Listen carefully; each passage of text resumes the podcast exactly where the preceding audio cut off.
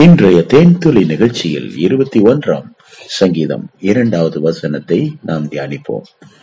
அவருடைய மன விருப்பத்தின்படி நீர் அவருக்கு தந்தருளி. அவருடைய உதடுகளின் விண்ணப்பத்தை தள்ளாதிருக்கிறீர். என கண்பானவர்களே மன விருப்பத்தின்படி நமக்கு அருள் செய்கிற தேவன். ஒரு காரியத்திற்காக நாம் ஜெபிப்போம். அப்படி நாம் ஜெபிக்கும் போது தேவன் எதை பார்ப்பார்? உண்மையாவே இந்த காரியத்தின் மேல இவருக்கு விருப்பம் இருக்கா என்று பார்ப்பார். இரண்டாவதாக உண்மையாகவே இந்த காரியம் இவர்களுக்கு தேவையா என்று கர்த்தர் பார்ப்பார். தேவன் எப்போது நம்முடைய மன விருப்பத்தின்படி அருள் செய்கிறார்? நமக்கு அது தேவையாக மாற வேண்டும். அடுத்தது அது நமக்கு விருப்பமாக இருக்க வேண்டும். நாம விரும்பி கேட்கணும். அது நமக்கு தேவையா இருக்கணும். அப்போ உடனடியாக கர்த்தர் அவைகளை கொடுத்து விடுகிறார். ஒருவேளை வேண்டா விருப்புக்காகவோ ஏனோ தானோனோ நம்மளும் கேட்டு வைப்போம். வந்தா வரட்டும். வரலன்னா ஒன்னும் பிரச்சனை இல்லை.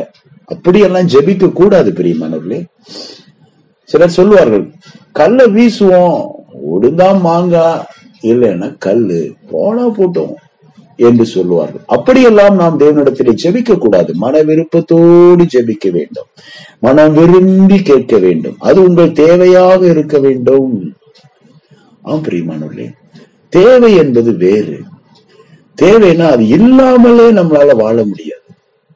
ஆமா அனுதினமும் நமக்கு காற்று தேவை உணவு தேவை தண்ணீர் தேவை இதை போல நமக்கு தேவை இருக்கிறதே.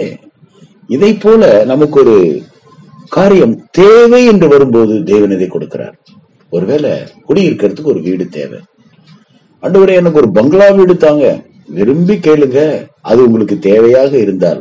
அந்த வீடு ஒரு ஜெப வீடாக மாறணும். அந்த வீட்டுல நூற்றுக்கணக்கான மக்கள் வந்து ஆராதிக்கணும். அதனால எனக்கு பெரிய வீடா கட்டி கொடுங்க. வீடு வந்து ஒரு பெரிய ஹால் இருக்கணும். அதுல நூறு ஐம்பது பேர் வந்து உட்காந்து தேவனை ஆராதிக்கணும் சாப்பிடணும் மகிழ்ச்சியா இருக்கணும். கேளுங்க பெருசா கேளுங்க. அது ஒரு தேவையாக மாற வேண்டும். சும்மா கேட்டு வாங்கி வச்சுக்கிறது கிடையாது. நம்ம ஊழிய செய்து ஆத்துமாக்கள் நிரம்பி பாப்பார் கத்தர் நல்ல சின்சியரா புள்ள ஊழிய செஞ்சிட்டு இருக்கான் அப்போ அவனுக்கு நல்ல பெரிய வீடா கட்டி கொடுக்கணும். பிரியமானவர்களே கர்த்தர் நான் அப்படிதான் கேட்டு கேட்டு கேட்டுதான் வாங்குவேன். ஆண்டவரே நான் உனக்கு- உமக்காக இன்னும் பெரிய வேலையை செய்ய விரும்புறேன். கர்த்தர் பாப்பார் வேலை செய்யறத பாப்பாரு. சரி இவங்கிட்ட கொடுத்தாக்கா இன்னும் நல்லா வேலை செய்வான். என்று கர்த்தர் நாம் கேட்கிறதை கண்டிப்பாக கொடுத்து விடுவார். அது அங்கே தேவையாக இருக்க வேண்டும். அங்கே அவிசுவாசம் இருக்கக்கூடாது அவநம்பிக்கை இருக்கக்கூடாது சந்தேகம் இருக்கக்கூடாது.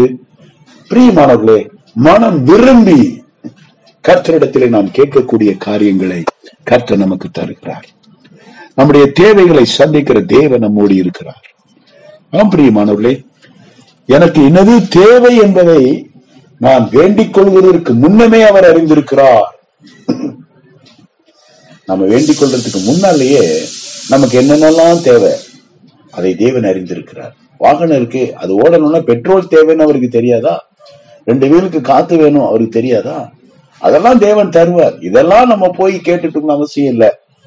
ஆனாலும் நாம் விரும்பி அவரிடத்திலே கேட்க வேண்டும். எப்படி? ஆண்டவரே எனக்கு ஒரு நல்ல வாகனம் வேணும் எனக்கு ஒரு நல்ல வீடு வேணும் எனக்கு ஒரு திருமண வாழ்க்கை வேணும் எனக்கு அருமையான குழந்தை பாக்கியம் வேணும். என்ன வேணும்? விரும்பி கேளுங்க. நான் சின்சியரா வளர்ப்பேன்.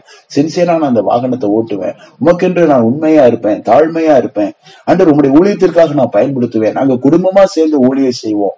ஆண்டவர் என் பிள்ளைகளை உங்களுடைய ஊழியத்திற்காக ஒப்பு கொடுப்பேன் இத போல ஆண்டவர் நீர் என்னை ஆசீர்வதியும் பொருளாதாரத்தை எனக்கு தார் அந்த பொருளாதாரத்தை உடைய ஊழியர்களுக்கும் ஊழியர்களுக்கும் ஓ அனாதைகளுக்கும் திக்கற்ற பிள்ளைகளுக்கும் தேவையில் இருக்கிறவங்களுக்கு பிரித்து கொடுப்பேன். அனைவருக்கும் உதவி செய்வேன். என்னை ஆசீர்வதியும். கேளுங்க. ஒவ்வொரு வாரமும் கிரமமாக என்னுடைய சபையிலே வருகிற எல்லா விசுவாச குடும்பத்தாருக்கும் அருமையான உணவுகளை நாங்கள் கொடுக்கிறோம்.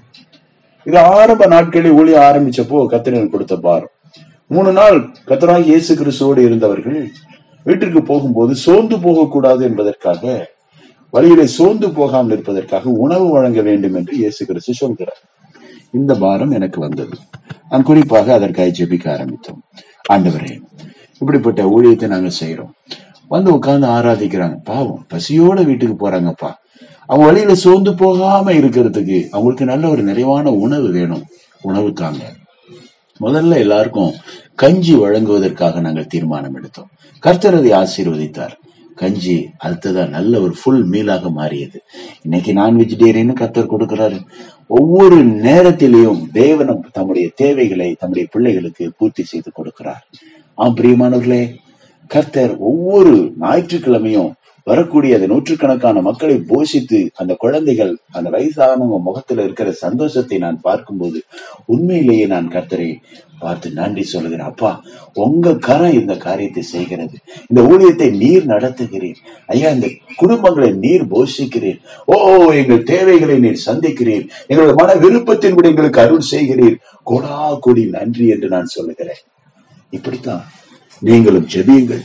உங்கள் மன விருப்பத்தின்படி கர்த்தர் உங்களுக்கு அருள் செய்வாராங்க ஆண்டவரே சுவி நாமத்தில் மன தாழ்மையோடு ஜெபிக்கிறோம். நல்ல பிதாவே அமேன்